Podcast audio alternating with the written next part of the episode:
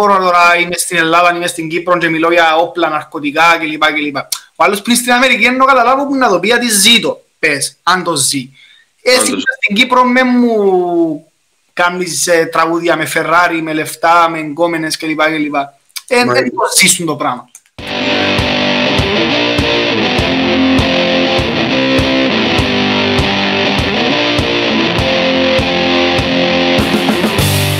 Και τώρα με το hip hop, πώς, πώς... Με το hip hop. ασχολείσαι έτσι με το hip hop. Ε, Πώς το- ασχολήθηκες με το hip hop. ε, ήταν κάτι το οποίο μ' άρεσε γενικά. Δηλαδή δεν είχα πάει για πολιτικούς λόγους. Δηλαδή, εντάξει, οκ, μιλώντας για ένα παιδάκι 10 χρονών, ας πούμε, πόσο, πόσο μπορείς να περιμένεις από αυτό να σκέφτεται, ας πούμε, πολιτικά. Ε, μια ξαδέρφη μου ουσιαστικά μου είχε βάλει να ακούσω κάποια τραγούδια από το δίσκο το Mobb Deep, το Infamous. Ε, Με ξένο; ναι, ναι, ναι. Α, OK, OK. Hip hop δεκαετίας 90 κατά βάση. Ναι, και αυτό και είχα ακούσει ρε παιδί μου πρώτα. Ε, μου είχε βάλει ρε παιδί μου ξαδέρφη μου να ακούσω, η οποία είναι 14 χρόνια μεγαλύτερη μου βασικά. Ε, μου είχε βάλει να ακούσω τον δίσκο το Mob Deep. Ε, μου είχε βάλει να ακούσω και Nas που τον αγαπούσε. Ε, και άρχισε και Δεν άκουσα. Ε, Δεν άκουσα τι σου είχε βάλει να ακούσεις το δεύτερο; ε, Nas. Α, Ε, Αμερικάνος είναι από Νέα Υόρκη. δεν το ξέρω, εντάξει. Δεν, είναι, δεν ακούω πολύ ξένο. Α- Τα ξένα που ξέρω είναι τα, τα πιο mainstream. Public Enemy, Μμμ. κλπ. Ναι. Ε, Run DMC κλπ. Ναι, ναι. Η Run DMC ήταν η πρώτη μπάντα ουσιαστικά η οποία έκανε πιο mainstream το hip hop. OK, ναι, ναι, ναι. ναι.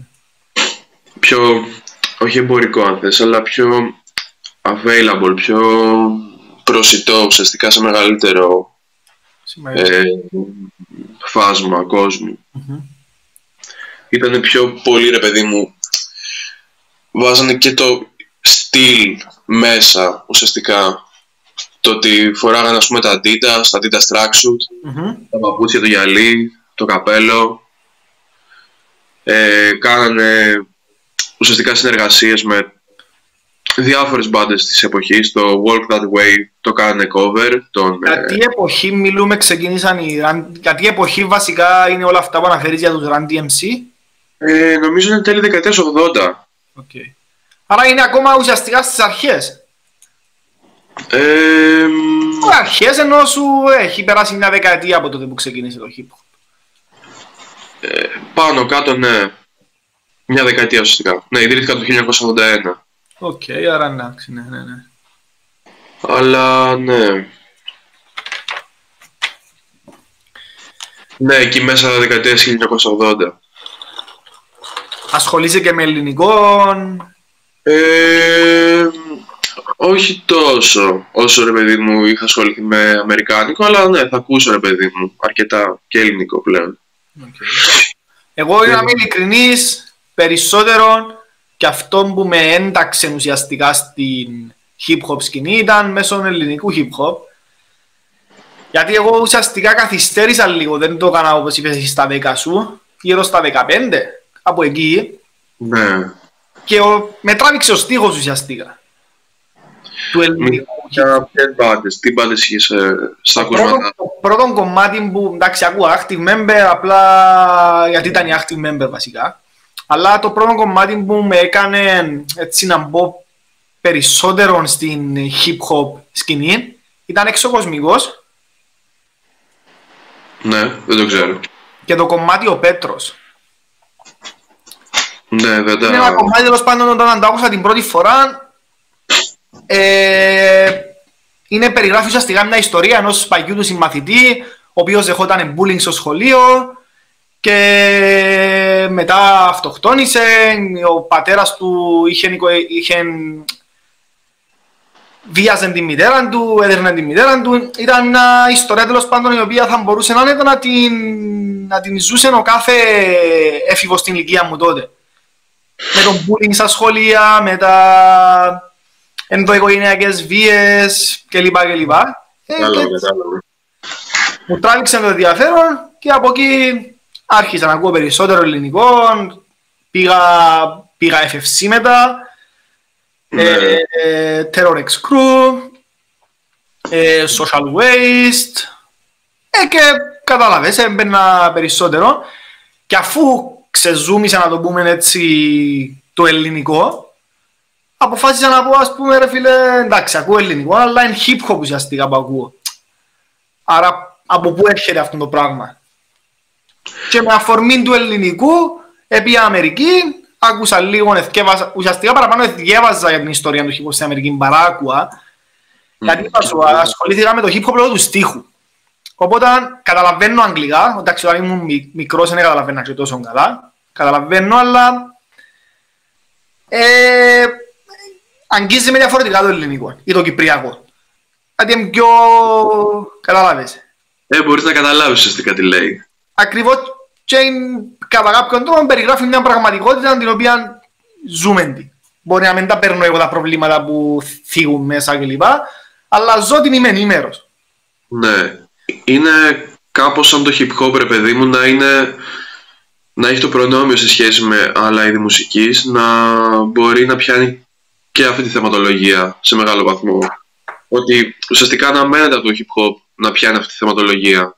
Γιατί είναι, είναι μουσική βιωματική ουσιαστικά. Mm. Δηλαδή ε, ε, έτσι ξεκίνησαν οι πρώτοι rappers.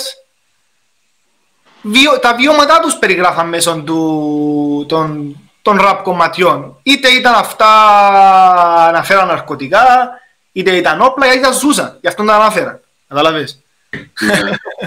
Το γάτι μου. Πώς τη λένε, πώς τον λένε; Ερίκο. Ρίκο. Ερίκο, Ερίκο. Ερίκο. Ωραίο όνομα. Ε, ναι, ε, ναι. Τι, ναι. τι ε, ε, περί της γέννησης του hip hop. Πάμε να το πιάμε από την αρχή και να το φέρουμε ψηλά ναι. ανάποδα. Να το πιάμε από την αρχή και να το φέρουμε μετά Ελλάδα. Κύπριακο να ακούεις by the way. Τραπ σιγουάρι. Ε, δεν ξέρω ρε φίλε, δεν έχω, δεν έχω ασχοληθεί σοβαρά με κυπριακό ραπ και okay, okay. Υπάρχουν, υπάρχουν αξιόλογοι, υπάρχουν αξιόλογα κομμάτια, όχι πολλοί, αλλά υπάρχουν έτσι αρκετοί που θεωρώ ότι δεν έχουν τίποτα να ζηλέψουν που, που κάποιους του εξωτερικού. Αν mm. βάλουμε μέτρο σύγκρισης. Που εμένα στο hip hop γενικά δεν μου αρέσει να βάλω μέτρο σύγκρισης εφόσον πληρείς κάποια στάνταρτ. Υπάρχουν κάποιες γραμμές, ένα, δύο, τρία. Εφόσον τα πληρείς κατά βάση μου εμένα 63, παράδειγμα, ναι. που για μένα έτσι θεωρώ ότι είναι κάποιος καλύτερος, κάποιος χειρότερος, απλά εγούστα που για μένα έτσι. Ναι, ναι, ναι. Στο μεταξύ μιλώ Κυπριακά, αν κάτι δεν το καταλαβαίνεις. Εννοείται, οκ. Okay.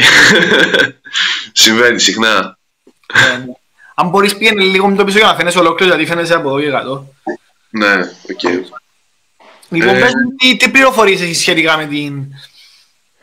Ρε παιδί μου, κατά βάση, προκειμένου να μιλήσουμε για hip πρέπει να μιλήσουμε και για την ε, μαύρη κοινότητα. Σωστά. Στην Αμερική. Δηλαδή, πρέπει να μιλήσουμε... κάτι, είδαμε, επειδή εν podcast ηχογραφείται να βγει δημόσια, ότι κατά κύριο λόγο είναι άποψη που θέτουμε, απόψεις, ιστορικά γεγονότα είναι ιστορικά γεγονότα, δεν τα αφισβητά κανένας, Απλά που λέμε και εκεί είναι η άποψη μας. Και σε καμιά περίπτωση δεν είμαστε αυθεντοί να το πω έτσι στο hip hop γιατί δεν είμαστε και κάποιοι στο hip hop, απλά είμαστε ακροατές, θεατές, προσωπικά εγώ τουλάχιστον. Οπότε δεν θέλουμε να περάσει το μήνυμα ότι μιλούμε εκ μέρους του hip hop ή ξέρουμε τα πάντα για το hip hop. Είναι ιστορικά γεγονότα και που λέμε είναι η άποψή μας. Ναι, σίγουρα. Από μια κοινωνιολογική σκοπιά εσύ, από μια πολιτική σκοπιά και ψυχολογική σκοπιά εγώ. Σωστό, σωστό. Και στο τέλος της ημέρα και μια προσωπική σκοπιά ο καθένας μας. Ακριβώς. Αυτό πρέπει να μιλήσουμε ουσιαστικά για τη μαύρη κοινότητα, για το ρατσισμό που βίωσε, για, ε, για τη σκλαβιά, για, το, ε, για τα reparations, ουσιαστικά το reconstruction period, που και καλά ήταν μια περίοδος στην οποία θα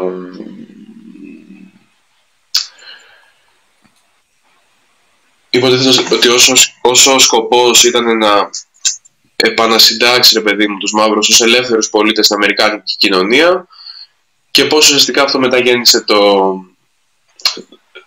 την κατάσταση apartheid που λέγεται Jim Crow μέχρι ας πούμε τη δεκαετία 1968 με, την, ε, με το Equal Rights Act. Και από εκεί και ύστερα πως όλες αυτές οι συνθήκες δημιούργησαν το κατάλληλο πλαίσιο πάνω στο οποίο ε, πάνω στο οποίο ουσιαστικά χτίστηκε το hip hop. Και εντάξει, σε αυτό μπαίνουν και άλλοι κοινωνικοί παράγοντες όπως είναι η κρίση του OPEC με το πετρέλαιο, ε, όπως είναι η περίοδος του Ρίγκαν, όπως είναι κοινωνικά κινήματα όπως οι Μαύροι Πάνθυρες, όπως το Civil Rights Movement. Τώρα που είπες για κοινωνικά κινήματα, εγώ γενικότερα το hip hop το χαρακτηρίζω, τη γέννηση του hip hop τη χαρακτηρίζω ως έναν κοινωνικό κίνημα. Το hip hop το χαρακτηρίζω ως κοινωνικό κίνημα και όχι τόσο μουσική. Ξεκάθαρα είναι μουσική, ξεκάθαρα είναι χορός, γραφίτι, DJ κλπ. κλπ. Αλλά χαρακτηρίζω το και ως ένα μουσικό κίνημα γιατί, γιατί τα πλήστα κινήματα γεννιούνται μέσα από μια ανάγκη. Γεννιούνται μέσα από μια κρίση, αλλά κυριότερος μέσα από μια ανάγκη να εκφράσουν κάτι, να δείξουν κάτι. Είτε μια αγανάκτηση, είτε ένα άλλο δρόμο, είτε μια αλλακτική, είτε οτιδήποτε. Οπότε mm. το hip hop γεννήθηκε μέσα από, όπως είπες και εσύ, μέσα από οικονομική κρίση. Καλά, όχι μόνο, εννοώ. Ε, ναι, όχι μόνο, ναι, αλλά ήταν, ήταν αφορμή η οικονομική κρίση της τότε που παίρναν η Νέα Υόρκη στο να γεννηθεί το hip hop. Mm. Μπορεί να μην γεννήθηκε άμεσα για να εκφράσει την οικονομική κρίση, γιατί το rap κομμάτι και το στίχος και ρήμα μετά ήρθαν. Αλλά δεκαετία του 70 στη Νέα Υόρκη ε, αυτό και το hip hop ουσιαστικά αρέσκει να το χαρακτηρίζω ως ένα κοινωνικό κίνημα και είναι παιδί οικονομικής κρίσης και ευρύτερων νεοφιλελεύθερων πολιτικών γιατί ήταν και η αρχή που αρχίσαν να εμφανίζονται στην κοινωνία οι νεοφιλελεύθερες πολιτικές τότε, δεκαετία του 70. Ναι, ναι, ναι. Ήταν η απαρχή, αν θες. Εντάξει, ακριβώς. Η αρχή του κακού. Εντάξει, το κακό. Ε, ενώ πως, πως ε, πώς ξεχωρίζεις ας πούμε, το κακό ας πούμε, της περίοδου του νεφιλελευθερισμού από το προηγούμενο κακό; Ε, Μιλώντας. Ξεχωρέω, ε, το, ε, χαριτολογώντας που το είπα. Απλά εννοώ η αρχή του κακού, γιατί μετά ακολουθήσαν, ήρθε η Θάτσερ στην Αγγλία, συνδέω το και με το ποδόσφαιρο, μετά κλπ. κλπ. Εν το συνδέει ξεκάθαρα συγκρίνεις το κακό πριν με το κακό τώρα, απλά επειδή είναι άλλη μορφή. Ναι, πιο παγκοσμιοποιημένη, πιο... Ακριβώς, ακριβώς. Εξέλεγκτη, πιο νοφιλελεύθερη. ναι, γιατί πριν υπήρχε, είχες καπιταλισμό, αλλά ήταν κρατικός ο καπιταλισμός, υπήρχε κάποιο είδους έλεγχος από τα κράτη. Μετά δίνοντας το στο, στο ελεύθερο, ελεύθερη αγορά, έχασες τον έλεγχο.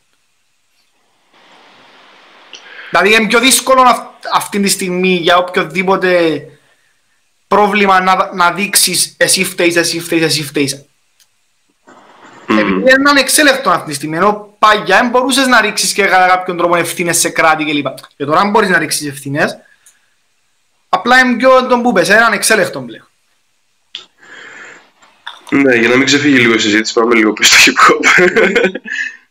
Γιατί αισθάνομαι ότι πάει λίγο προς πιο οικονομικό, γενικότερο πλαίσιο. Αυτό που έλεγα ρε φίλε, ότι είναι σημαντικό να δούμε και σε, επειδή ξεκίνησε από τον νότιο Bronx, South Bronx της Νέας Υόρκης, το hip hop, δεκαετία του 70 υπάρχει με, μέσω με ένα βιβλίο που θυκεύασα, που είναι πολλά ώρα βιβλίο, να μην το θυκεύασεις να το, να το διαβάσεις, ονομάζεται Hip Hop Wars, από την Tricia Rose, η οποία Tricia Rose είναι καθηγήτρια αφροαμερικανικών σπουδών στην Αμερική και ουσιαστικά μεγαλώνει, ζου- ε,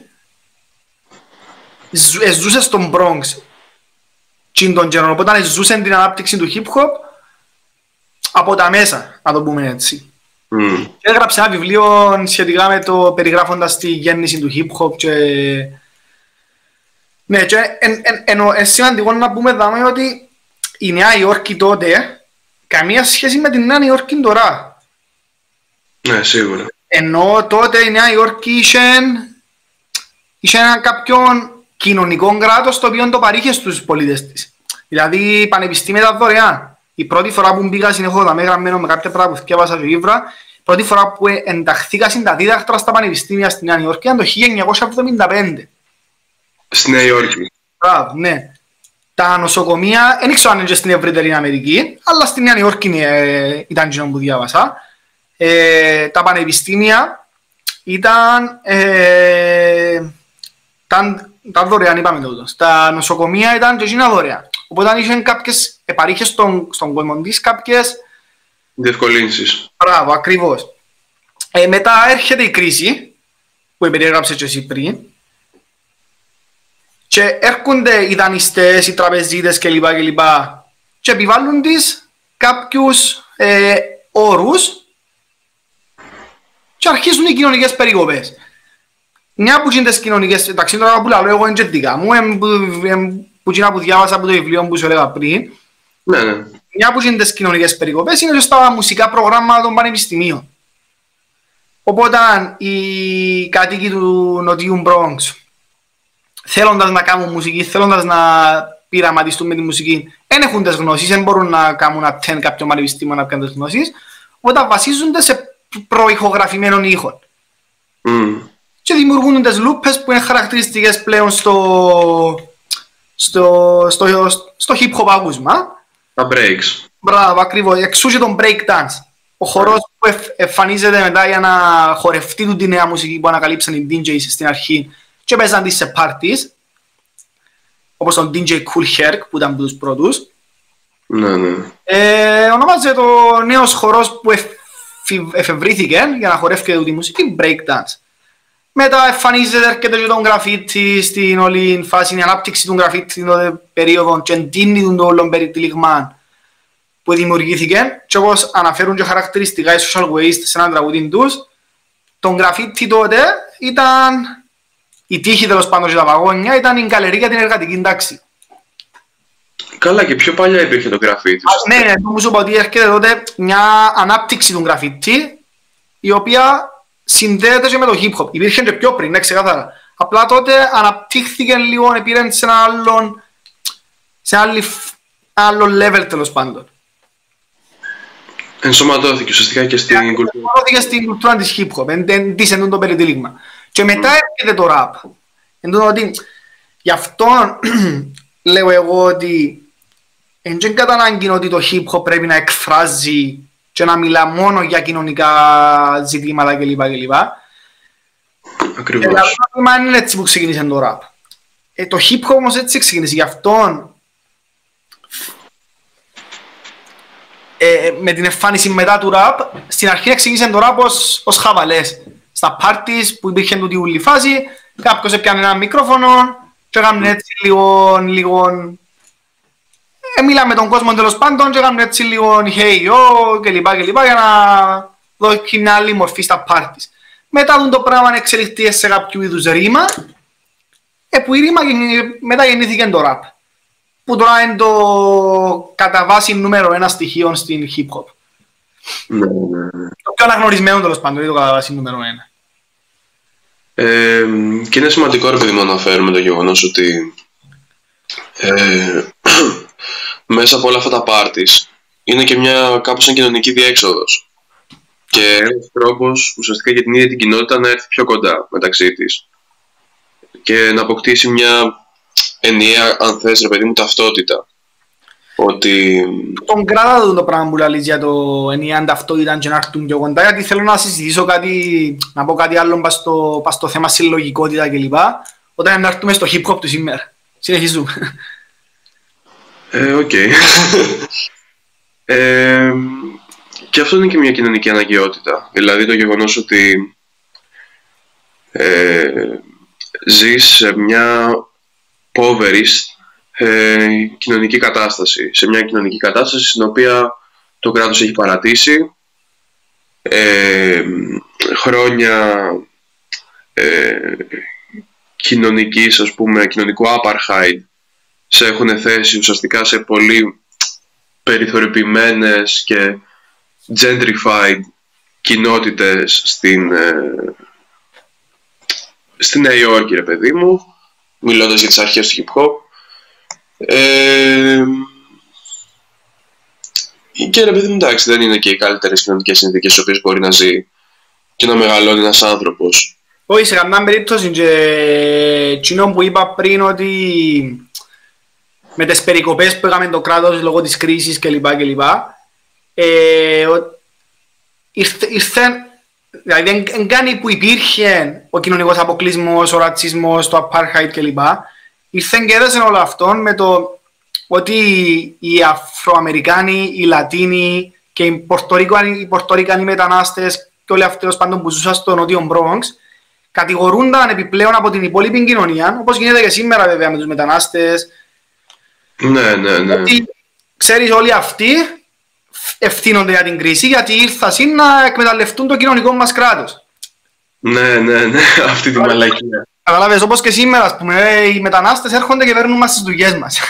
Ναι, και είναι αυτή η παράνοια ουσιαστικά ότι από τη μία κράζουν μετανάστες ξέρω εγώ που έρχονται, αλλά από την άλλη μόκο, ας πούμε, όταν ε, ένας φλόρος, ο φλόρος ρε παιδί μου, τσενέργα, καταχράζεται, ας πούμε, 250 εκατομμύρια. Δεν το άκουσα αυτό. Λέω ρε παιδί μου, ότι είναι αυτό το πράγμα ότι όπου σε παίρνει, δηλαδή στις μειονότητες ας πούμε, ε, κάνεις το μάγκα. Ενώ όταν πρόκειται για, για υπεξαιρέσεις πούμε, εκατομμυρίων από κόμματα, από ε, ιδιώτες, από δεν ξέρω και εγώ τι, μόκο. Ακριβώς γι' αυτόν και εγώ τον ούλον δεν μ' αρέσει και να το παρομοιάζω με ρατσισμός. Ξεκάθαρα είναι ρατσισμός, αλλά ο ρατσισμός εν, έρχεται δεύτερος όταν ασχολούμαστε με, δεν ξέρω υπάρχει αυτή η λέξη, υπάρχει στα αγγλικά, classism, μεταξυγισμό, αν υπάρχει. Ναι, ναι, ναι. Άρα το κύριο πρόβλημα του κόσμου και τότε με τη γέννηση του hip hop που κατηγοράν τέλος πάντων τους Αφροαμερικάνους, τους Λατίνους, τους μετανάστες ότι εκμεταλλεύουν το κοινωνικό κράτος, άρα εκείνοι δημιουργήσαν την κρίση. Και τώρα ας πούμε που κάποιος είναι να κατηγορήσει τον μετανάστη, είναι να κατηγορήσει τον φτωχό, αλλά την ώρα που είναι να έρθει ο Ρώσος, ο Σαουδάραβας, ο επενδυτής, να κάνει τούτες όλες τις business του, μόκολλα λέει και εσύ. Γιατί ναι ουσιαστικά εκείνος έχει το prestige, έχει το πακέτο του acceptable στην κοινωνία. Αυτό διότι έχεις μάθει ρε παιδί μου στους ανώτερους κοινωνικά να είσαι αρνάκι αν θες. Ενώ στους κατώτερους ότι έρχονται ας πούμε να σου πάρουν τη θέση κοινωνικά. Είναι αυτή η συντηρητική άποψη κοινωνιολογικά το ότι η θέση μου η κοινωνική ε, θέλω, να, θέλω να ανεβαίνω αλλά επίσης δεν θέλω και από κάτω ας πούμε, να έρθουν να μου πάρουν τη θέση. Ειδικά αν αυτοί ας πούμε, είναι ξένοι. Και εγώ να πω δάμε γιατί για τον από κάτω σου έχεις και κάποιο έναν μικρό φόβο. Φοβάσαι τον αδύνατον γιατί όταν δεις τον από κάτω σου να παίρνει κάποια βήματα, να έχει κάποια προνομία στην κοινωνία και να κάνει ένα πρόκριση στην κοινωνία.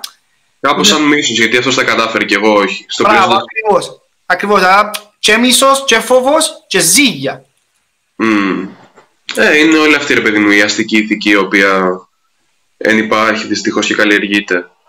Και είναι και κάτι άλλο το οποίο θα ήθελα να συζητήσω, το οποίο είναι πάνω στο κομμάτι του ρατσισμού πάλι, το οποίο έχει να κάνει περισσότερο με το γεγονός ότι τις περιόδους εκείνες ε, υπήρχε πάρα πολύ αυτό το αρχέτυπο του ας πούμε του downtown μαύρου ο οποίος ας πούμε είναι βίαιος, είναι μέσα ναρκωτικά, θα διάσει τις κόρες μας.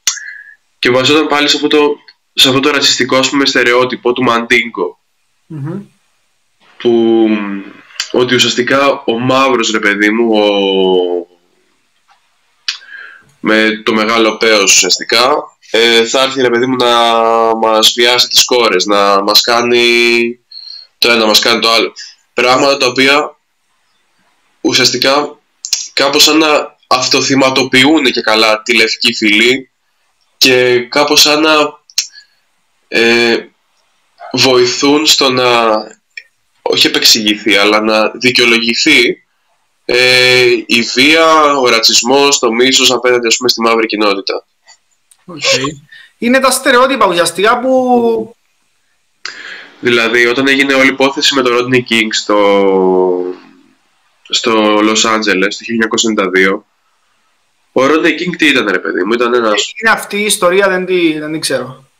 Ναι ρε παιδί μου, ήταν ένας μαύρος ο απλός πολίτης, περπατούσε έκανε τη, τη δουλειά του, ξέρω εγώ, περπατούσε στους δρόμους και σταματάνε, ας πούμε, μπροστά του χωρίς λόγο κάποιοι μπάτσι, τον σταματάνε και χωρίς λόγο, ας πούμε, το βαρέσανε, ας πούμε, μέχρι που κατέληξε νοσοκομείο. Okay. Μιλάμε, ας πούμε, η, η μούρη του ήταν πρησμένη, σπασμένη γνάθο, σπασμένα ε, κόκαλα του προσώπου. Νομίζω... Έγινε το 92 αυτό, αλλά ακόμα γίνονται στην Αμερική τέτοια πράγματα. Ναι, ναι, ναι. Απλά, ε. Απλά η σημαντικότητα εκείνου του συγκεκριμένου περιστατικού ήταν το ότι ε, μαγνητοσκοπήθηκε. OK. Okay. Και... Υπάρχει βίντεο, κάτι πάνω σε αυτό; Ναι, ναι, ναι, γράψε στο YouTube Rodney King. OK. Okay. Ε, ήταν μεγάλη υπόθεση, ενώ δεν ήταν κάτι μικρό. Σκέψω ότι πάνω σε αυτό ήταν από τις πρώτες ρε παιδί μου ηχογραφημένες ε, αποδείξεις του police brutality στην Αμερική και τη στοχοποίηση ουσιαστικά της μαύρης κοινότητας από τους αστυνομικούς. Ουσιαστικά την εμφάνιση του ήταν όταν έκανε την εμφάνιση τους στο ευρύτερο κοινό. Υπήρχε πάντα. Ναι, απλά ναι, ναι. εκείνο το περιστατικό έκαμε το γνωστο, γνωστοποίησε το στον υπολείπον κόσμο. Καλά, έτσι και, ε, και, και πολύ χειρότερη υπήρχε. Απλά ήταν η απόδειξη, ρε παιδί μου, και στο ευρύτερο κοινωνικό πλαίσιο ότι κάτι γίνεται. ότι δεν είναι τόσο αγγελικά πλασμένα τα πράγματα όσον αφορά την αστυνομία και τις μειονότητες. Και ρε παιδί μου, επί νομίζω δύο μήνες και εγώ ήταν το Λος Άντζελες όλο. Τρομερές ρε παιδί μου, είχε, γινόταν τρομερές εξεγέρσεις, τρομερά, τρομερά riots σε βαθμό που είχε κατεβάσει και την ε, εθνική φρουρά η Αμερικανική κυβέρνηση. Νομίζω τώρα που το λαλείς του τον κάτι, κάτι μου θυμίζεις. Κάτι, νομίζω είδα, είδα έτσι λίγα βίντεο με εξεγέρσεις. με εξεγέρσεις. Άρα πρέπει να, να είναι αποτέλεσμα του συμβάντος που είπες εσύ. Ε, ναι, γενικά γίνονται ρε φίλε. Δηλαδή και στο Ferguson πριν κάτι... Ε, πότε ήταν ρε φίλε, κάτσε να το κουκλάρω λίγο. Άρα αυτό όμως το περιστατικό έχει κάποια σύνδεση με το, με το hip hop; Το 2014 του Michael Brown. Ah, ναι, ναι, ναι, ναι. Ε, από έναν ειδικό φρουρό, ο οποίος ουσιαστικά θωώθηκε μετά. Ε, και αυτό που έκανε ουσιαστικά η Εθνική Φρουρά δεν ήταν να επιφέρει την τάξη, αλλά ουσιαστικά αυτό που έκανε ήταν να πάει πάνω στο Beverly Hills και να περιφρουρήσει τα πλούσια σπίτια ουσιαστικά. Αφήνοντας ρε παιδί μου το Los Angeles να να σφαχτεί μόνον του, φτάνει να μην ενοχληθούν οι πλούσιοι. Ναι, ναι, ναι. Και μετά ουσιαστικά η, η ρητορική, το όλο ε, επικοινωνιακό παιχνίδι το οποίο παίχτηκε αργότερα ήταν το ότι α, κοίταξε εγώ τους δώσα uppity negroes, ξέρω εγώ, οι οποίοι ζητάνε και δικαιώματα. OK, okay, ναι. Έπεσε πάλι σε αυτό το ε, στερεότυπο του μαύρου, ξέρω εγώ, ο οποίος είναι βίαιος, είναι thug, είναι βρωμιάρης, είναι δεν ξέρω και εγώ τι. OK. Okay.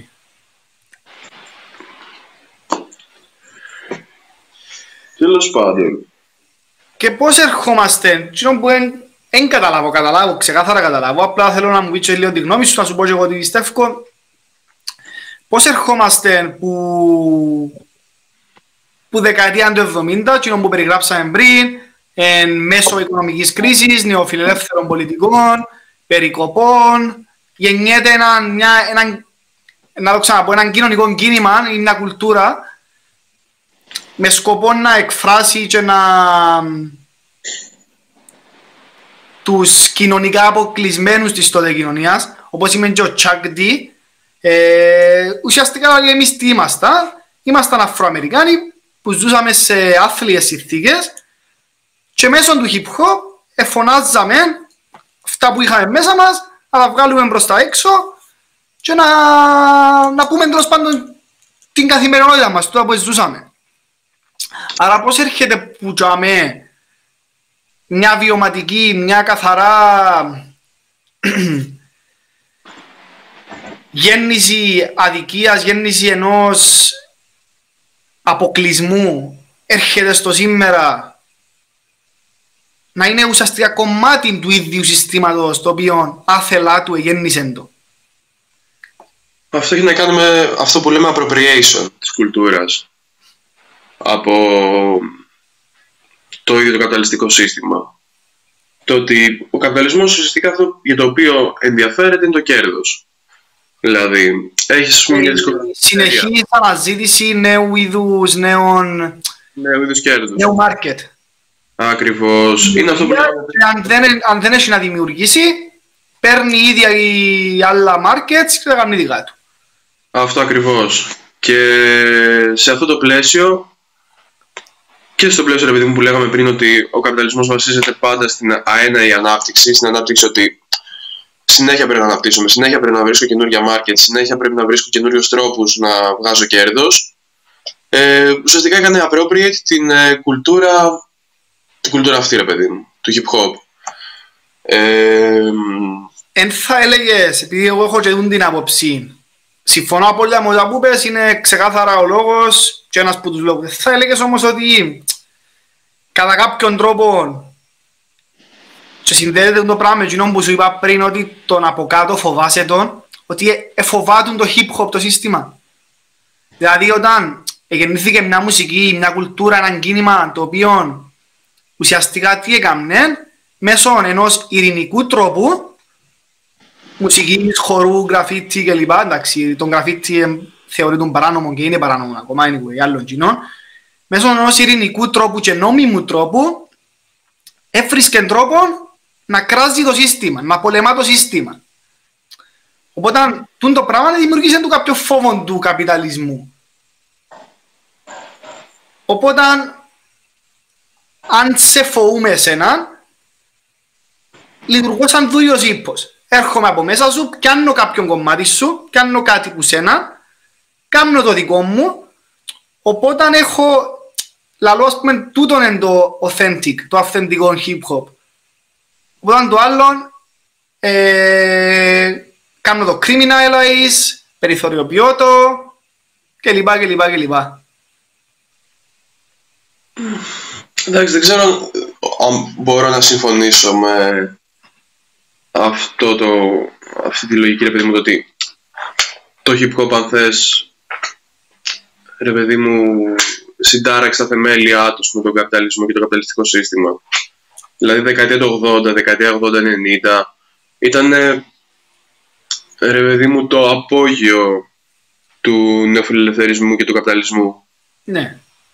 Ε... Ε, δεν είπα ότι ήρθε να, να, το, να, το, να το ρίξει όλο το σύστημα το hip hop μόνο το απλά ήταν μια φωνή αντίδρασης η οποία ήταν πιο, πιο, πιο εύκολο να ακουστεί παρά που κάποιον ναι. απλά να φωνάζει στους δρόμους κλπ. Σίγουρα, σίγουρα.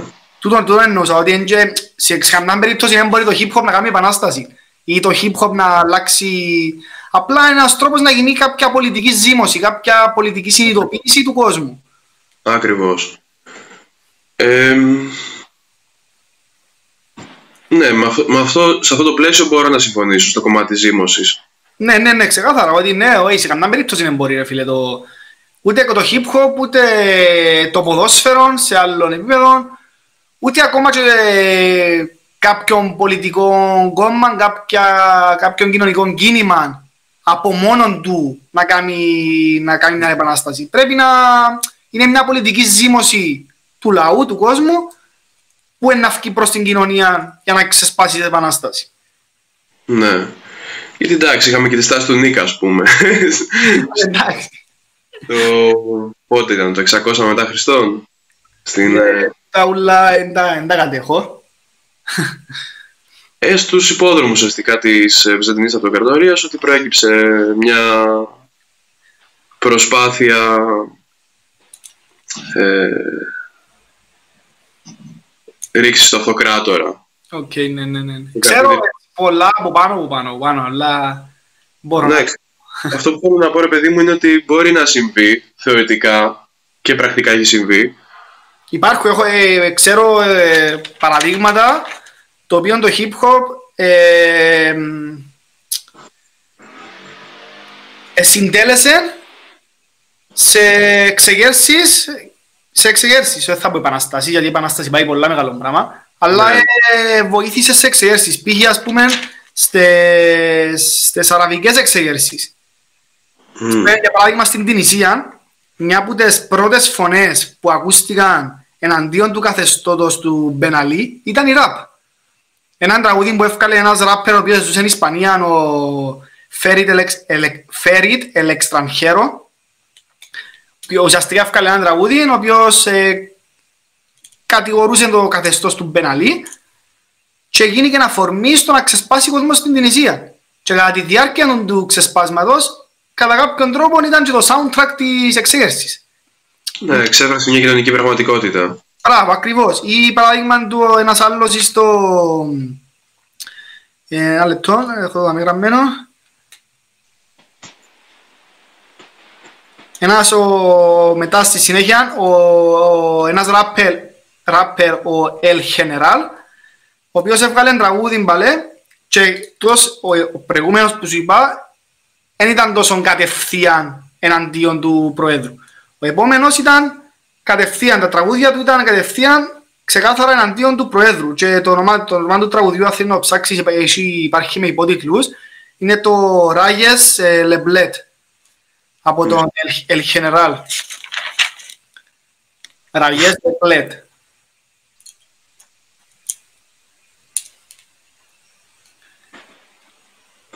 Οκ.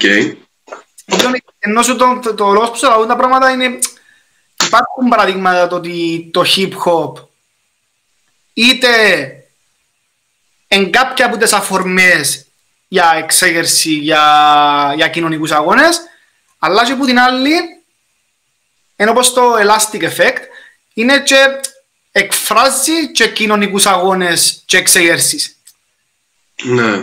Καταλάβεις τι θέλω να σου πω; Ναι, ναι. Ε, και στην Ουγκάντα, αν έχεις ακούσει έναν ε, ράπερ, ρε παιδί μου, τον Bobby Wine, αυτό τρέχει τώρα για πρωθυπουργός. Αλήθεια. Ναι, ναι, ναι. Μέσα από μια πλατφόρμα ουσιαστικά του εκφράζω τους ε, πιο αδύναμους κοινωνικά. OK, okay, όχι, δεν το ξέρω. Τον είχε απαγάγει και το κράτος και τον είχε βαρέσει κιόλας. Μάλιστα. Άρα ουσιαστικά ερχόμαστε στο, στο, στο ίδιο, ότι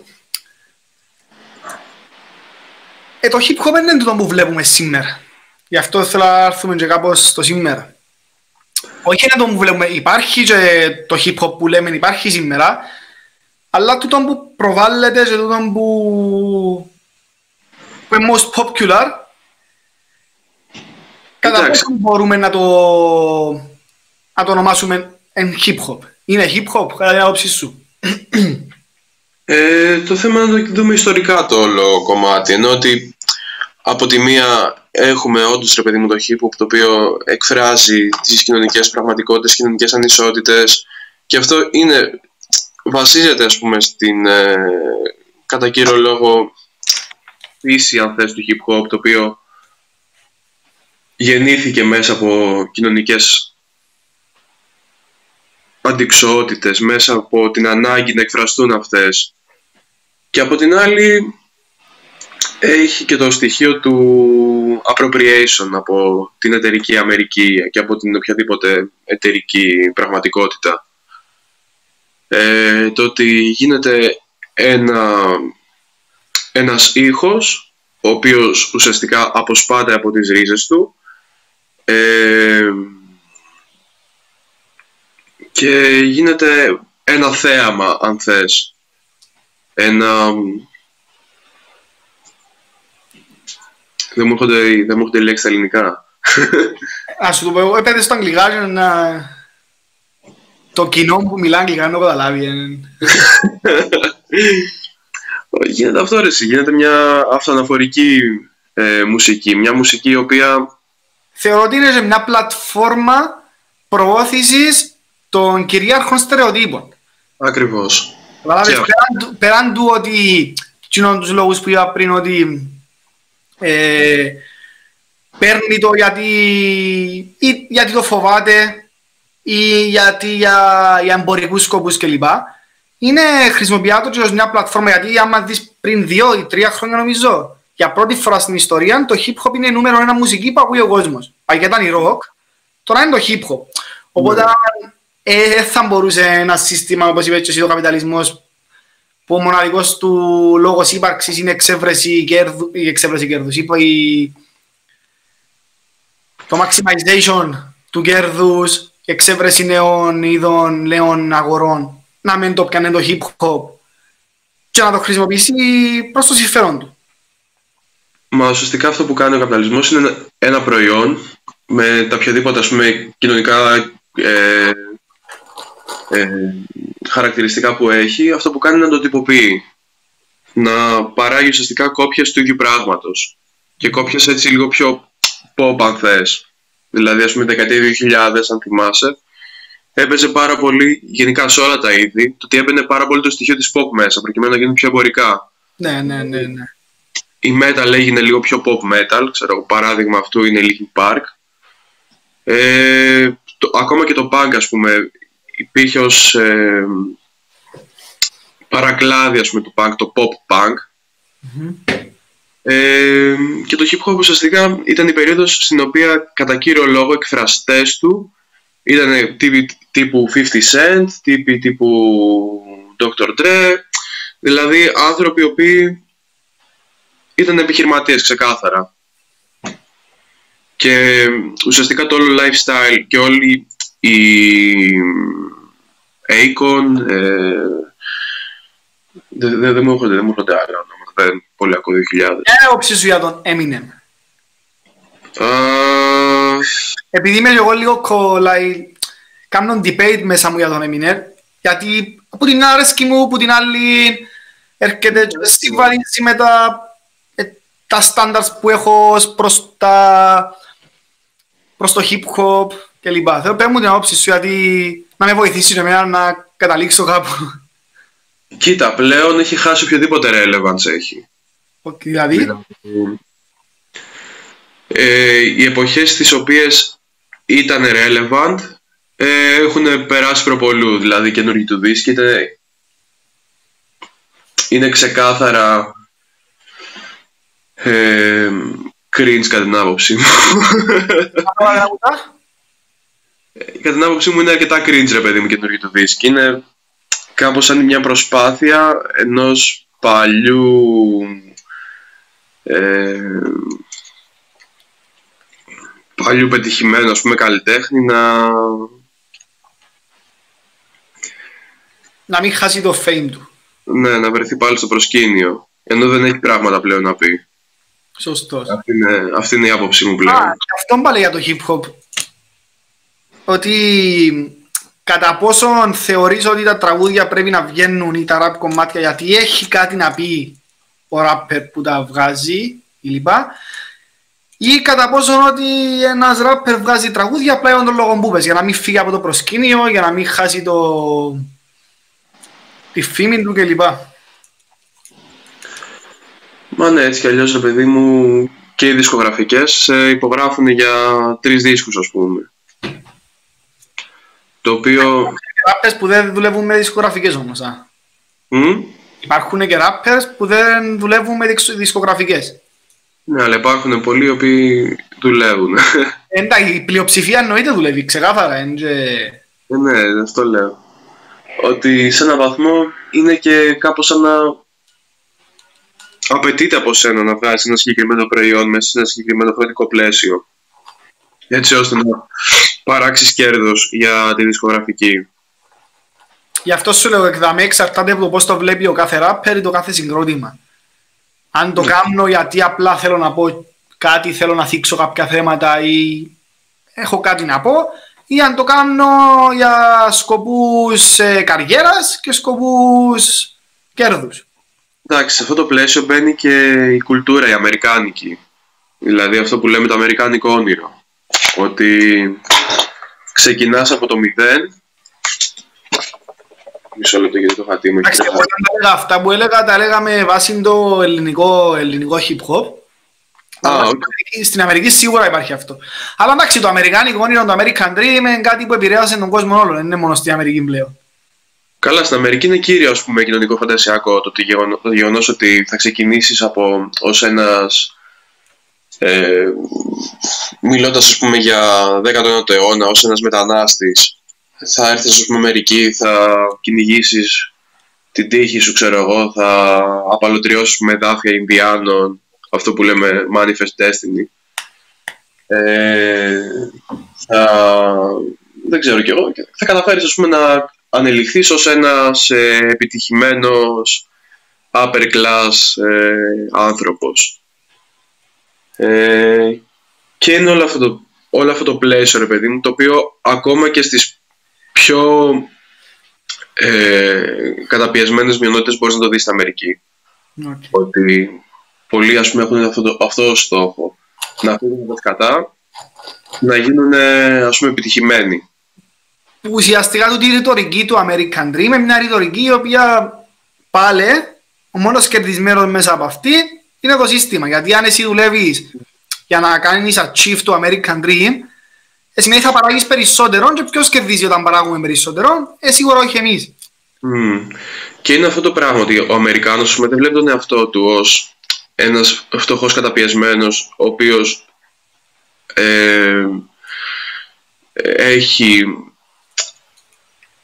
ρε παιδί μου ε, πρέπει να ενωθεί ουσιαστικά με τους άλλους όμοιους του προκειμένου ας πούμε, να διεκδικήσει αυτά που του ανήκουν αλλά βλέπει τον εαυτό του ως έναν ρε παιδί μου προσωρινά ε, fallen from grace ας πούμε εκατομμυριούχο. Σωστό, σωστό. Έναν, έναν ενδυνάμει εκατομμυριούχο ο οποίος ας πούμε αυτή τη στιγμή πρέπει να ντρέπεται για την κατάσταση στην οποία βρίσκεται. Αυτό που είπες ότι ο μέσος Αμερικάνος δεν βλέπει τον εαυτό του ότι πρέπει να δουλέψω με τους άλλους κλπ. Και, και σε σύνδεση με εκείνο που είπαμε στην αρχή που σου είπα θυμίσουμε να το σχολιάζουμε στο τέλος. Θυμάσαι. Ε, Κάτι σχετικά με συλλογικότητες και λοιπά. Για να το συνδέσω με το hip hop. Ναι, το αίσθημα της συλλογικότητας το οποίο... Το hip hop όταν δημιουργήθηκε, πώς σου φαίνεται σήμερα που δεν υπάρχουν πλέον; Υπάρχουν, αλλά δεν υπάρχουν πλέον. Μιλώ για Ελλάδα τώρα που ασχολούμαι περισσότερο και για Κύπρο, γιατί η Αμερική κάπου έχασα το. Εντάξει, δεν είχα το ποτέ, αλλά κάπου παίρνεις στα ακούσματα μου πλέον. Πόσο, πώς σου φαίνεται ότι δεν υπάρχουν συγκρότηματα πλέον; Ενώ στην γέννηση του hip hop και Ελλάδα και η Αμερική ξεκίνησε μόνο με συγκροτήματα, μόνο με συλλογικότητες, γιατί και το hip hop ως hip hop, μόνο ο DJ είναι hip hop, μόνο ο γραφιτάς είναι hip hop. Εν τα τέσσερα στοιχεία που για μένα είναι τέσσερα, εν πέντε, το έπτω είναι το knowledge, η γνώση που αμέν την έχεις με κάνεις hip hop. Ναι. Ε, που το κάθε ένα στοιχείο που τα ούλα που μόνο του είναι τίποτε.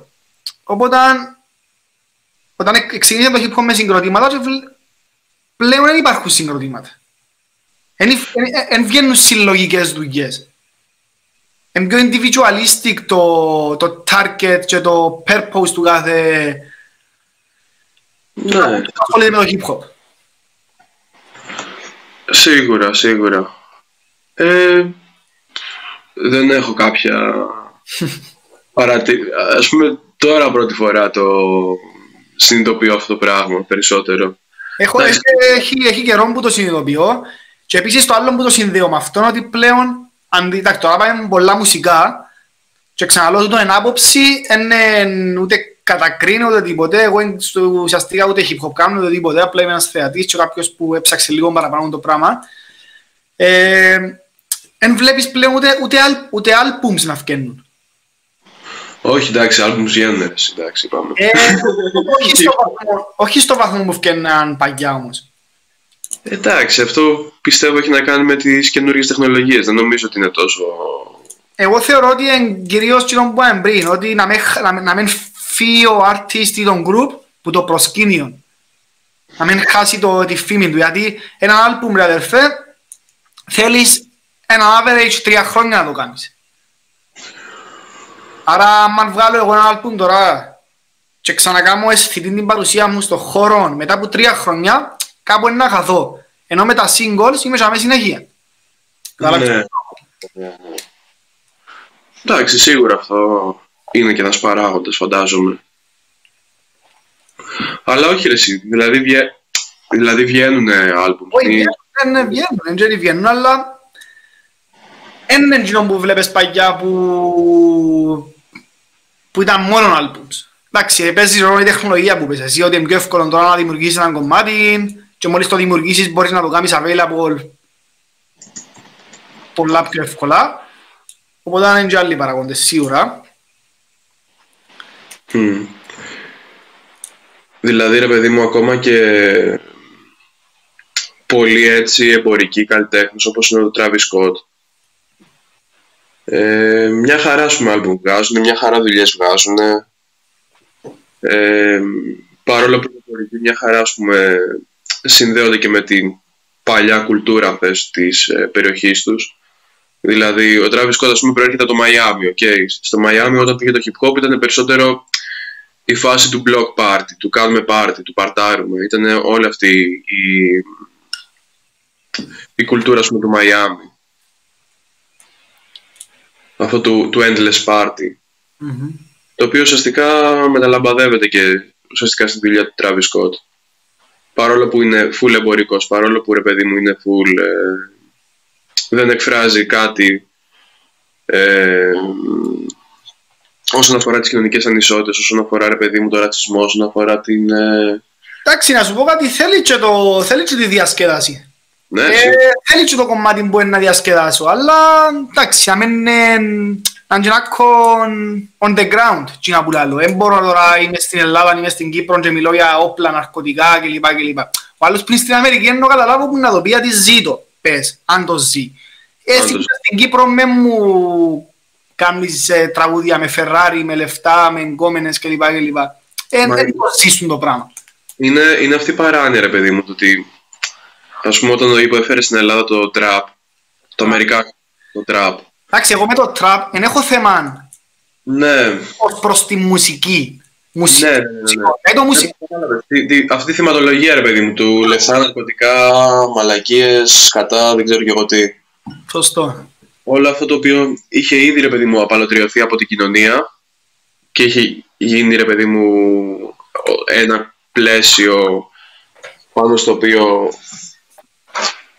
μπορούσε, ρε παιδί μου, να εμπορευματοποιηθεί σε ένα πολύ ευρύτερο κοινωνικό πλαίσιο. Πιο εύκολα ουσιαστικά. Ακριβώς το πήρε ρε παιδί μου αυτό είπε και λέει δεν μπορώ να το έχω αυτό στην Ελλάδα. Νομίζω έχει και μια συνέντευξη πάνω σε αυτό το κομμάτι. Ότι εμένα δεν μου πολύ νοιάζει ρε παιδί μου να λέω για κοινωνικά θέματα, να λέω για ε, αστυνομίες, για ανισότητες, για δεν ξέρω και εγώ τι. Εμένα ας πούμε με νοιάζει να μιλάω για αυτό το πράγμα. Ξέρω, λεφτά, ναρκωτικά μου νιά. Και βλέπεις ας πούμε πόσο γελίο είναι ρε παιδί μου όταν αυτό το θέαμα, αυτό το, αυτή η αποσπασμένη εικόνα από την κοινωνία ουσιαστικά μεταφέρεται στην Ελλάδα την οποία δεν έχει καμία κοινωνική σχέση, καμία σχέση ουσιαστικά με τις κοινωνικές συνθήκες. Και είναι απλά μια γελιότητα, ρε φίλε. Δηλαδή, βλέπεις, ας πούμε, τραγούδια του Μάτικλ, βλέπεις, ας πούμε, τραγούδια του, του Sneak, του Light, του Υπο, του... δεν ξέρω και εγώ τι. Είναι μια καλτήλα. Γιατί μόνο που τους αναφέρεις, κάνουν αξία και νευριάζουν. Είναι μια εικόνα με την οποία εγώ πούμε, δεν έχω καμία, καμία σχέση, καμία, κανένα relevance, καμία... Ε, φίλε, εκτό, εκ, εκτός από τα βίντεο κλιπ και με σε ταινίες δεν τα βλέπεις αυτά. Ρε φίλε... Πουθενά. Γιατί μου τα, γιατί μου τα δείχνεις μες στο τραγούδι σου και ειδικά στο ραπ που είναι ένα είδος μουσικής ξαναλέω το βιωματικό. Πάει να κάνουμε pop αν θέλεις να τα κάνεις τούτα που είναι πιο φανταστικό, φανταστικό είδος μουσικής. Όχι στο ραπ που είναι βιωματικό να μου λαλείς για... Anyway, ε, φύγαμε να κόμπο θέμα μας. Όχι είναι φύγαμε βασικά, είμαστε στο θέμα μας. Ναι. Όχι ρε, εντάξει, βασίζεται πάνω σε αυτό το πλαίσιο. Σωστό. Κάτι άλλο, τώρα που είμαστε, τώρα που είσαι Ελλάδα, ε, που είσαι Ελλάδα, που συζητούμε για την ελληνική σκηνή. Ακούεις ελληνικό hip hop, ναι. Ναι, ναι, ναι, όσο μπορώ. Πέ μου τους τρεις διαχρονικά ή συγκροτήματα ή artists που θεωρείς καλύτερους. Ή τώρα που είναι ένα, ένα, ένα active τώρα. Καλύτερους όχι ρε φίλε, αλλά προσωπικά που ας πούμε τους θεωρώ top στη λίστα μου. Ναι, γιατί το, το καλύτερο είναι το που σου είπα πριν, ότι δεν μπορώ να πω κάποιος είναι καλύτερος ή χειρότερος. Έχω τα θέλω- πράγματα που να μένω και γούστα. Δεν θέλω να μπω ας πούμε, σε αυτή τη διαδικασία σύγκρισης και δεν είναι και παραγωγικό στο τέλος της ημέρα. Δηλαδή, Ξεκάθαρα, ξεκάθαρα. Είναι καλύτερος ο Lex από το Social Waste, είναι καλύτερη η Social Waste από το Lex, ενώ ποιο είναι το νόημα. Όχι, ναι, ναι, ναι, απλά τους τρεις που γουστάρεις. Το θέμα είναι και αυτοί βγάζουν, ας πούμε, την. ε, Θα το πω ρε παιδί μου αυτό, ξέρεις, προκειμένου να ε, μην παρεξηγηθώ ουσιαστικά. Ξέρεις, να εκφράσω λίγο την άποψή μου πάνω στο θέμα. Ότι ε, ρε παιδί μου δεν θεωρώ ποιο, δεν- δεν έχει αξία για μένα ποιος είναι καλύτερος, έχει αξία ρε παιδί μου τι δουλειά βγάζει. Και αν η δουλειά που βγάζει ας πούμε ε, έχει ένα κάποιο αντίκτυπο. Και σε αυτό το πλαίσιο, δηλαδή δεν θα με νοιάξει αν είναι, ρε παιδί μου, δεν θα με νοιάξει ποιος είναι ο καλύτερος, ποιος είναι ο χειρότερος. Δεν θα με νοιάξει, ρε παιδί μου, αν καλύτερη είναι η Social Waste, αν καλύτερος είναι ο Lex, αν καλύτερος είναι Ξέρετε, ο, ο Σαντάμ, ο Bloody Hawk, ο δεν ξέρω κι εγώ ποιος. Ε, για μένα, ρε φίλε, αυτός που μου αρέσει περισσότερο είναι ο Lex. Ωραίος, ωραίος, και εμένα, και εμένα. Δηλαδή και οι νέες του δουλειές και βασικά αισθάνομαι ότι έχει κάνει ένα πολύ καλό ε, μια πολύ καλή πορεία και μια πορεία πολύ κοντά στο σε αυτό που λέμε το σιγά σιγά ας πούμε, να πιάνει τα, κοι- να, να, να ασχολείται όλο και περισσότερο με τους προβληματισμούς τους κοινωνικούς Συμφωνώ ξεκάθαρα. και μέσα από το τραγούδι του ρε φίλε εκφράζει πάρα πολύ πάρα πολύ ωραία και πάρα πολύ ρε παιδί μου άμεσα και πάρα πολύ ομά ε, την κοινωνική πραγματικότητα στην οποία ε, ζει η Ελλάδα μετά την κρίση. Ειδικά ρε αδερφέ το ταπεινή, το άλμπουμ του ταπεινή και πεινασμένη. Ναι, ναι, ναι. Ε, ήταν ξεκάθαρα μια, ένας καθρέφτης της ελληνικής κοινωνίας μετά την κρίση. Μα και ο επόμενος, ο 3XX, ήταν ε, για Και μένα... αυτό, Σε ένα άλλο περισσότερο το ταπεινή, το ταπεινή και πεινασμένη ήταν... Θεωρώ ήταν καλή. Για μένα στα γούστα μου ήταν Ναι, καλύτερο από το, ναι. Για σένα τα πίνει και πεινασμένη, για μένα το 3XX. ας πούμε. Συμφωνώ, συμφωνώ. Τώρα ε, εμέναν οι τρεις, Κάτσε. θα πω- θα πω... Είπα, είπα, είπα τον πρώτο, κάτσε να πω και τους υπόλοιπους. Σωστό, Συγγνώμη, συγγνώμη, με συγχωρείς, συγγνώμη. Ε, μετά, φίλε, είναι social waste. Σωστός. Δηλαδή και πολιτικός στίχος και μέσα από αυτούς, μέσα από τα τραγούδια τους, ουσιαστικά έχω μάθει για άπειρα πράγματα. Για μένα Ότι- είναι, που ποτέ δεν ήξερα. δεν θα πω η μόνη, αλλά είναι, είναι η έννοια του πολιτικού στίχου, η social Ναι, waste. ξεκάθαρα, ξεκάθαρα. Γιατί είναι αυτό που είπες, ότι μέσα στο social waste, εν- οι social waste δεν θα κάνουν ό,τι κάνουν οι πλήστοι άλλοι που γουστάρω το και δεν το κατακρίνω, είναι πολλά ωραίο. Δεν θα μου πούν στο τραγούδι τους, ας πούμε, οι, οι φτωχοί έχουν λίγα, οι πλούσιοι έχουν πολύ, πολλά. Ε, Θα σου πιάει ένα στιχάκι που έναν τείχον, μπάτσι γουρούνια δολοφόνια, βάλεις στο τραγούδι τους. Να σου Ναι. κάνει ένα τραγούδι το οποίο να σου δώσει αφορμή εσένα να το ψάξεις περισσότερο και να μορφωθείς. Οπότε αυτό είναι πολιτικός στίχος για μένα. Και για τους ίδιους βέβαια, ε, που τους που το ακούσα. Ρε φίλε, είναι αυτό ότι κοιτάζοντας ας πούμε, το στίχο ενός τραγουδιού, μπορείς ας πούμε, μέσα από αυτό να βρεις πέντε ιστορικά ε, points και στοιχεία τα οποία μπορείς αργότερα να ψάξεις και ουσιαστικά να διευρύνεις ρε παιδί μου και τις γνώσεις σου και την αντίληψή σου περί κοινωνικών αγώνων, περί ανισότητας ε, και γενικότερα του κόσμου. Σωστός. Και είναι αυτό το οποίο είναι το τρομερό ας πούμε με το Social Waste και πραγματικά respect ξέρω εγώ. Και είναι και από το 2000, είναι αρκετά χρόνια. Όχι ρε, το 2000, το 2000, Ναι, Ναι. δεν- ναι, 20 χρόνια κλείσανε φέτος, ναι, ναι, ναι. Και μετά μου αρέσουν πάρα πολύ στοίχημα. Στοίχημα, οκ, και εμένα μου αρέσουν αυτοί, αλλά άκουσα ένα τραγούδι τους πρόσφατα και μου την... σπάσα μου την λίγο, αλλά... Για πες. Έχει ένα τραγούδι που λέει... Α, ξέχασα πώς πάει. Στα όνειρά μου ε, βλέπω να μπαίνουν στην πόλη. Α, ναι, ναι, ναι, ναι, ναι. ναι. Αυτός είναι στίχος που αν σου τον έγραφε Ναι, αν ναι. να το, γράφει, να το γράψει κάποιος ελαμίτης, ας πούμε, κάποιος φασίστας. Ανέτα. Ναι. Είναι... Και εκεί λέω ρε φίλε, ας πούμε, εντάξει. καν- Αλλά είναι καλή, είναι καλή. Δεν μπορώ να πω ότι είναι καλή. Είναι καλή. Εντάξει, ναι, δεν ξέρω πώς μπορώ να το... να, να μηνθώ αυτού τους στίχους. ε, δεν αμήνεται νομίζω. Ίσως επειδή είναι πότι, ξέ... Ίσως επειδή είναι... Θεωρώ ότι είναι κάπως άθελά τους και κάπως κάποια παρομοίαση. Δεν το εννοούσαν όπως, όπως ακούγεται, θεωρώ. Ναι, δεν, ξέ... δεν θέλω να πω στη διαδικασία να μηνθώ, είναι εντάξει, να είναι... Ναι. Ε, δεν, δεν δεν ήταν καλός στίχος, ήταν άστοχος. Ας το αφήσουμε εκεί. Έχεις δίκιο πως πάστηκες, νομίζω. Αλλά ναι, γενικότερα, αν αφαιρέσουμε αυτό και κρατήσουμε γενικότερα όλο το υπόλοιπο ε, έργο τους, είναι κομπλέ, ξέρω. ε, μια χαρά. Όχι, καλή είναι. Εγώ, εγώ τώρα εμένα μ' αρέσουν, ε, δεν θα σου τους πω με σειρά όπως μ' αρέσουν. Όχι ο ένας είναι πρώτος, δεύτερος, τρίτος κλπ. Απλά οι τρεις που μ' αρέσουν είναι κατά κύριο λόγο η social waste. Και οι λόγοι είναι οι λόγοι που είπες, αλλά και επίσης ο λόγος που σου είπα πριν ότι πρώτο δουλεύουν συλλογικά, που κάπως χάθηκε από την hip hop σκηνή πλέον. Δεύτερο, βγάλ, βγάζουν άλμπουμ, μόνο άλμπουμ, κάτι που μου αρέσει πάρα πολύ. Δηλαδή, δεν θα, νομίζω δεν βγάλαν μέχρι τώρα singles. Αν βγάλαν είναι αυτά στο παρελθόν πλέον, δεν βγάζουν singles. Δηλαδή θα βγει, ξέρεις ότι κάθε 3-4 χρόνια θα βγει μια δουλειά από τους social waste, ολοκληρωμένη,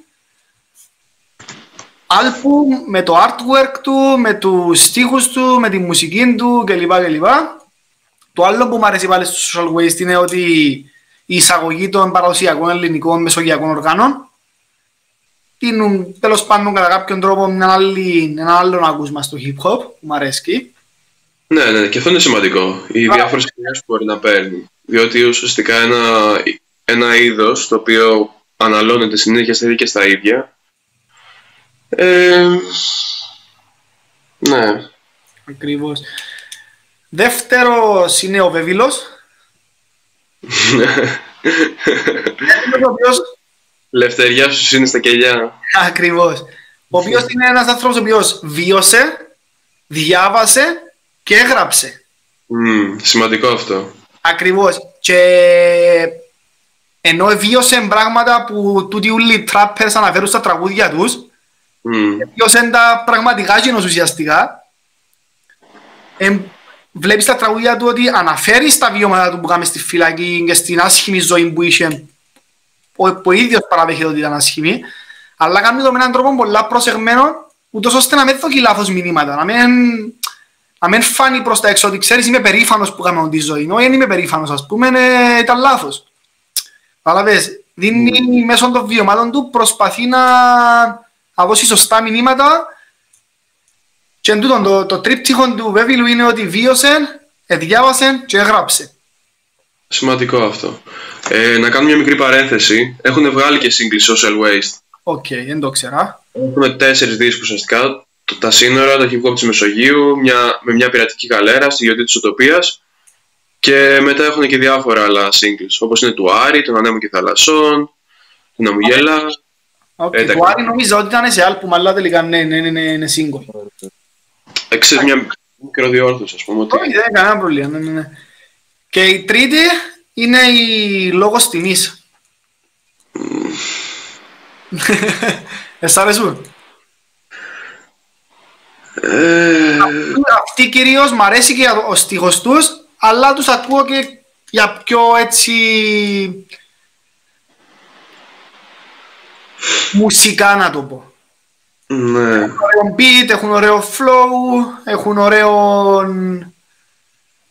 ωραίον τρόπο που ραπάρουν και έχουν και κα... ωραίο στίχο. Δεν θα το πω καλύτερο στίχος, αλλά έχουν και ωραίο στίχο. Ναι, σίγουρα. Γιατί δεν σας αρέσουν οι λόγω τιμής; Ε, σε φάση δεν είναι ότι δεν μου αρέσουν, απλά δεν μπορώ να, να τους φανταστώ στο top 3, στο, στο top 3 ξέρω εγώ. Okay. Από την άποψη ότι υπάρχουν ας πούμε και άλλοι ξέρω εγώ όπως Lex, όπως... δεν σημαίνει ότι επειδή είπα λόγω τιμής τώρα δεν μου αρέσει ο Lex και ο Lex απλά ήθελα να πω Σίγουρα, σίγουρα, σίγουρα. Απλά... Lex ακούστηκε από σένα, λέω να πω κάποιον άλλο για να, για να έχουμε diversity. OK, OK, cool, cool. Σε αυτό το πλαίσιο, ναι. Εντάξει, οκ, το καταλαβαίνω. Λοιπόν, ας σου πω επειδή είμαστε 80 λεπτά τώρα και πάμε, ε. Ναι. Θέλεις να αναφέρουμε κάτι άλλο; Ε,